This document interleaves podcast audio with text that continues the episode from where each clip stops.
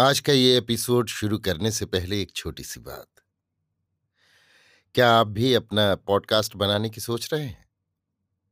तो anchor try कीजिए। ये पॉडकास्ट बनाने का सबसे आसान तरीका है। नंबर 1, ये फ्री है। नंबर 2, इसमें कई सारे ऐसे टूल्स हैं जो आपको अपने फ़ोन और कंप्यूटर पर रिकॉर्ड और एडिट करने की फैसिलिटी देते हैं। नंबर 3, आप अपने पॉडकास्ट को डिस्ट्रीब्यूट भी कर सकते हैं, जिससे इसे स्पॉटिफाई और दूसरे प्लेटफॉर्म पर सुना जा सके।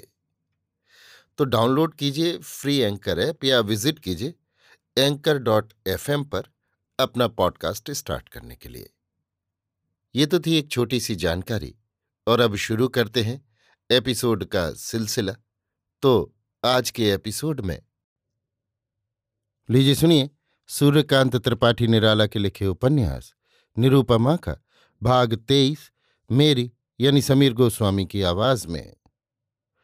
कमल ढलते दिन के कमल की तरह उदास बैठी है।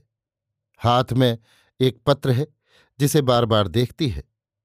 रह रहकर बंगले के सामने सड़क की ओर एक ज्ञात आकर्षण से जैसे निगाह फेर लेती है।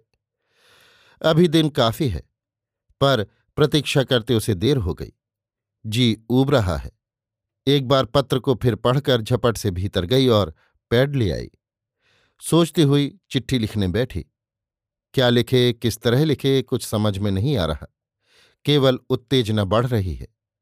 पत्र में घटना चक्र ऐसा है जो हर एक स्त्री हृदय में पुरुष के प्रति विरोध भाव उभार देगा। ऐसी ही ओजस्विनी भाषा में वो उत्तर लिखने लगी। मुख्य बात यह है कि वो हर तरह पिता से मदद करने के लिए कहेगी, पर अच्छा ये होगा कि एक बार उसके घरवाले उसके पिता से आकर मिल जाएं, और फुर्सत हुई तो इस बीच में वो पत्र लेखिका से साक्षात करेगी। पता लिखकर चिट्ठी लिफाफे में बंद कर दी और फिर सड़क की ओर देखा। कुमार आ रहा था। देखकर खिल गई। उठकर कुछ कदम आगे बढ़कर लिया। कुमार बिल्कुल पास आ गया तो उच्छ्वसित कंठ से बोली, जनाब ये 2 का समय है, 4:15 है। अब कानपुर तो हम लोग चल चुके, चलें भी तो बस आना जाना होगा। कुमार ऐसी उधेड़बुन में था कि उत्तर की नाप तौल वाली हालत से परे था। जैसा साधारण भाव आया कह दिया, तो ना वो होटल में रह जाएंगे। कुमार को न कानपुर जाने की आवश्यकता थी, न होटल में रहने की। कमल का प्रस्ताव था एक साथ जरा टहलाने का। उसने एक तरह कह दिया। लज्जित होकर मुंह फेरकर कमल एक पूरे जोर की छिपी हंसी हंस ली। तब तक कुमार बढ़कर उसी कुर्सी पर बैठ गया, भीतर से बिल्कुल दूसरे रूप का भरा हुआ। कुमार के आज के भाव की ओर कमल दूसरे दिनों से अधिक आकृष्ट हो रही है। आज वो उसकी निगाह में और पवित्र और परमार्जित मालूम दे रहा है। आज उसे देखकर उसके हृदय का स्नेह का फव्वारा रुकना नहीं चाहता। आज उसमें न जाने कौन सा आकर्षण है कि उसके संग मात्र से जैसे वो ऊपर उठती जा रही है और ऐसी जगह पहुंची है जहां जड़ बंधन का ज्ञान भी उसे नहीं रह गया, केवल आनंद मान रही है। एकाएक इस आनंद के भीतर उद्भावना पैदा हुई। कहा, चलिए एरोड्रम, आकाश में उड़ाया जाए। घंटी दी। नौकर से मोटर ले आने के लिए कहा। कुमार निर्विकार भाव से बैठा रहा। कमल ने सोचा कानपुर जाना नहीं हुआ, इसलिए इनका दिल बैठ गया है। ड्राइवर ने गाड़ी सामने लाकर लगा दी। कमल सजी बैठी थी। कुमार से बैठने के लिए कहा। नौकर ने गाड़ी खोल दी। कुमार सामने ड्राइवर के पास बैठा। कमल लजाकर शिष्या की तरह भीतर बैठी। मन में एक प्रश्न उठता रहा, ये यहां बैठते तो छूत लगने की भी कोई बात थी। चलते समय नौकर से कागज उठाकर रख देने के लिए कह दिया। गाड़ी चल दी। कमल अकेली बैठी रही। ऊपर एरोप्लेन के उड़ने की घरघराहट हो रही थी। कुमार कल्पना के नेत्रों से नीरू का विवाह देख रहा था। रह रहकर सुबह वाली सूरत, वो फूली लता के भुजों के भीतर का मुख, वो पीछे का सूर्यमंडल, वे एकटक काली काली बड़ी बड़ी आंखें याद आ रही थीं। उस दृष्टि का भाव याद आते ही एक अज्ञात दर्द उठता था। जब जूता पॉलिश करने के लिए गया था, उस समय जिस तेजी में वो उसके सामने गई थी, जिस निरवरोध अपनाव से उसे देखा था, भीतर से आज उसे पाने के वही भाव कुमार में उठ रहे हैं। पर हाय, यहाँ वो निरूपमा कहाँ, ये हाथ उसकी छाया है। देखते देखते एरोड्रम आ गया। कमल उतर पड़ी, कुमार का दरवाजा खोल दिया। कुमार फिर भी बैठा सोच रहा है। देखकर कहा, सर स्लीपिंग और थिंकिंग, यानी जनाब सो रहे हैं या सोच रहे हैं? कुमार होश में आ संभल कर लज्जित होकर नीचे उतरा। एरोप्लेन अभी आकाश में उड़ रहा था। इसके बाद के जाने वाले गर्दन उठाए देख रहे थे। कमल कुमार के पास ही एक प्रकार सटकर खड़ी थी। बोली, काफी भीड़ होती है, हमें कुछ देर होगी शायद।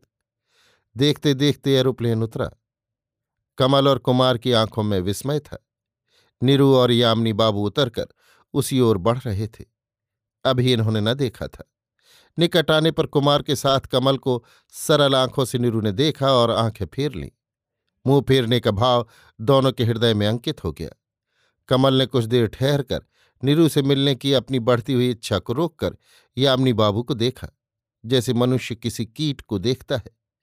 उसके साथ कुमार की जल्द होने वाली शादी के भाव को उपेक्षा की दृष्टि से उल्लंघन कर जैसे यामिनी बाबू ने कुमार को देखा।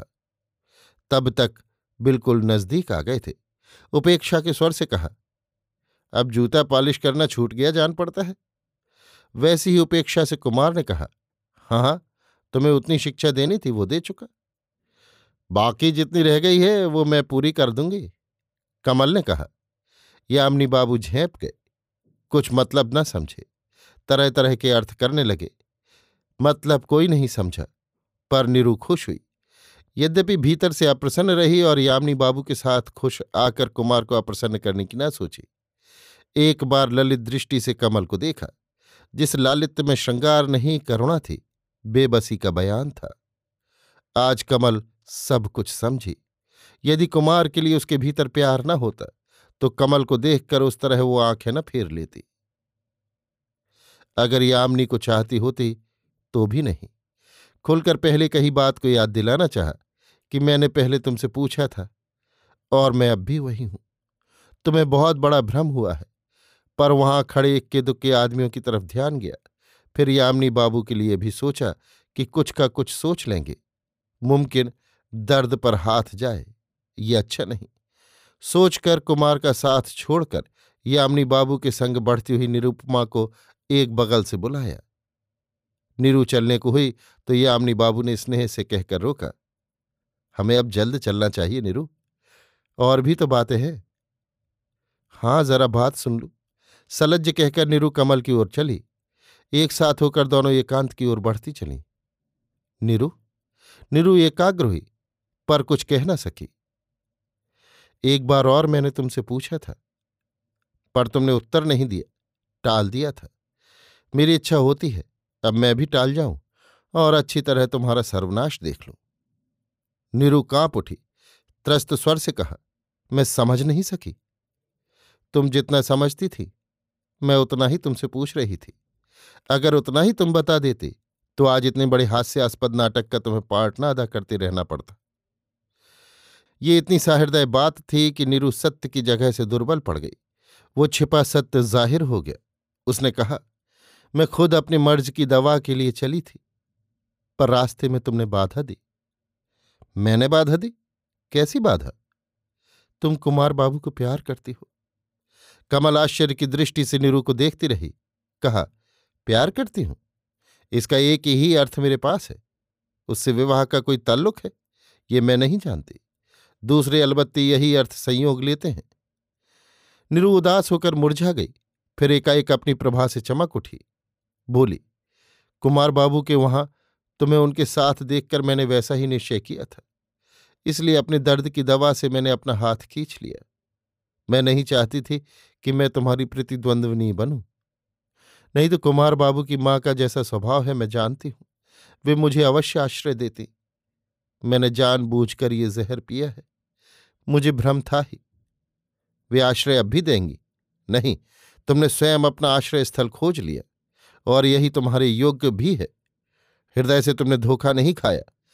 इस जिस मनुष्य के साथ तुम आई हो, ये उफ क्या है?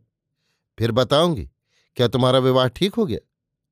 हाँ, नीरू ने डरे हुए गले से कहकर विवाह तिथि बताई। तो ये तैयारी अवश्य कानपुर से करेंगे और वहीं से बारात भी लाएंगे। हाँ, कब जाएंगे? कल सुबह। ठीक है, अच्छा अब ये बताओ कि तुम कुमार बाबू को प्यार करती हो या नहीं? नीरू लज्जित होकर देखने लगी। बोलो, कमल ने जोर दिया। करती हूं, कुछ बेहयाई से नीरू ने कहा। आह, ओह वाला प्यार? हाँ। कमल खिलखिलाकर हंसी। तब तक यामिनी बाबू ने बंगला में कुछ उद्दत स्वर से देर हो रही है कहकर नीरू को बुलाया। नीरू ने बिल्कुल स्वतंत्र दृष्टि से देखा। कमल से कहा, इसे कह दूं चला जाए? नहीं नहीं, मजा न बिगाड़। जब नाटक यहां तक हुआ तब पूरा किए बगैर क्यों छोड़ा जाए? यानी? और बातें फिर कहूंगी। इस समय तुम निश्चिंत होकर जाओ, इन्हें अच्छी तरह अब हवा खिलाना। नीरू अभिवादन कर हंसती हुई चली। कमल कुमार के पास आई। अभी आप सुन रहे थे सूर्यकांत त्रिपाठी निराला के लिखे उपन्यास निरूपमा का भाग 23, मेरी यानी समीर गोस्वामी की आवाज में।